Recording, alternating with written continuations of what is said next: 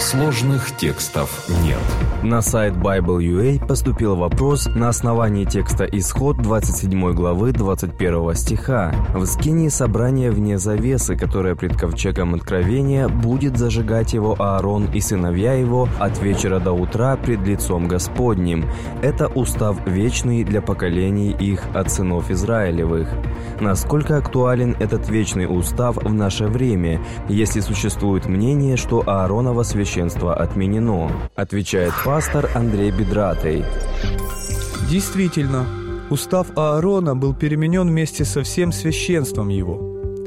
Об этом говорит апостол Павел в послании к евреям. Итак, если бы совершенство достигалось посредством левитского священства, ибо с ним сопряжен закон народа, то какая бы еще нужда была восставать иному священнику по чину Мелхиседека, а не по чину Аарона именоваться? Потому что с переменою священства необходимо быть перемене и закона. Послание к евреям, 7 глава, 11 и 12 стихи.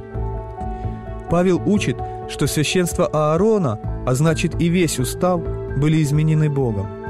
Первосвященником стал Иисус. Каким образом? Ведь первосвященник может быть только потомок Аарона. Но, утверждает Павел, Давид, будучи пророком, предрек другого первосвященника по другому чину. Потому что с переменой священства необходимо быть перемене и закона.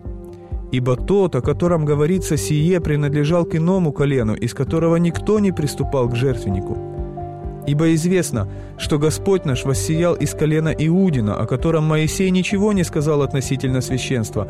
И это еще яснее видно из того, что по подобию Мелхиседека восстает священник иной. Ибо засвидетельствовано «Ты священник вовек полчину Мелхиседека». Послание к евреям, 7 глава, с 12 по 17 стихи. Но почему же тогда сказано, что этот Ааронов устав будет вечным – Слово «вечный» не всегда означает вечное существование.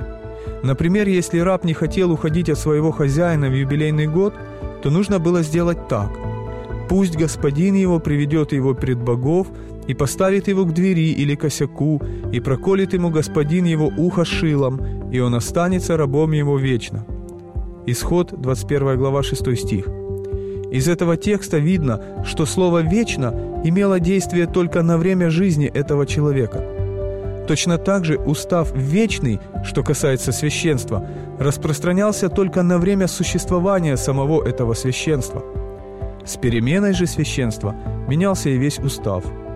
Но нужно сказать, что даже с переменой священства и устава любовь Божья к людям остается вечной и неизменной. Поэтому мы с полным доверием можем полагаться на спасение Божье.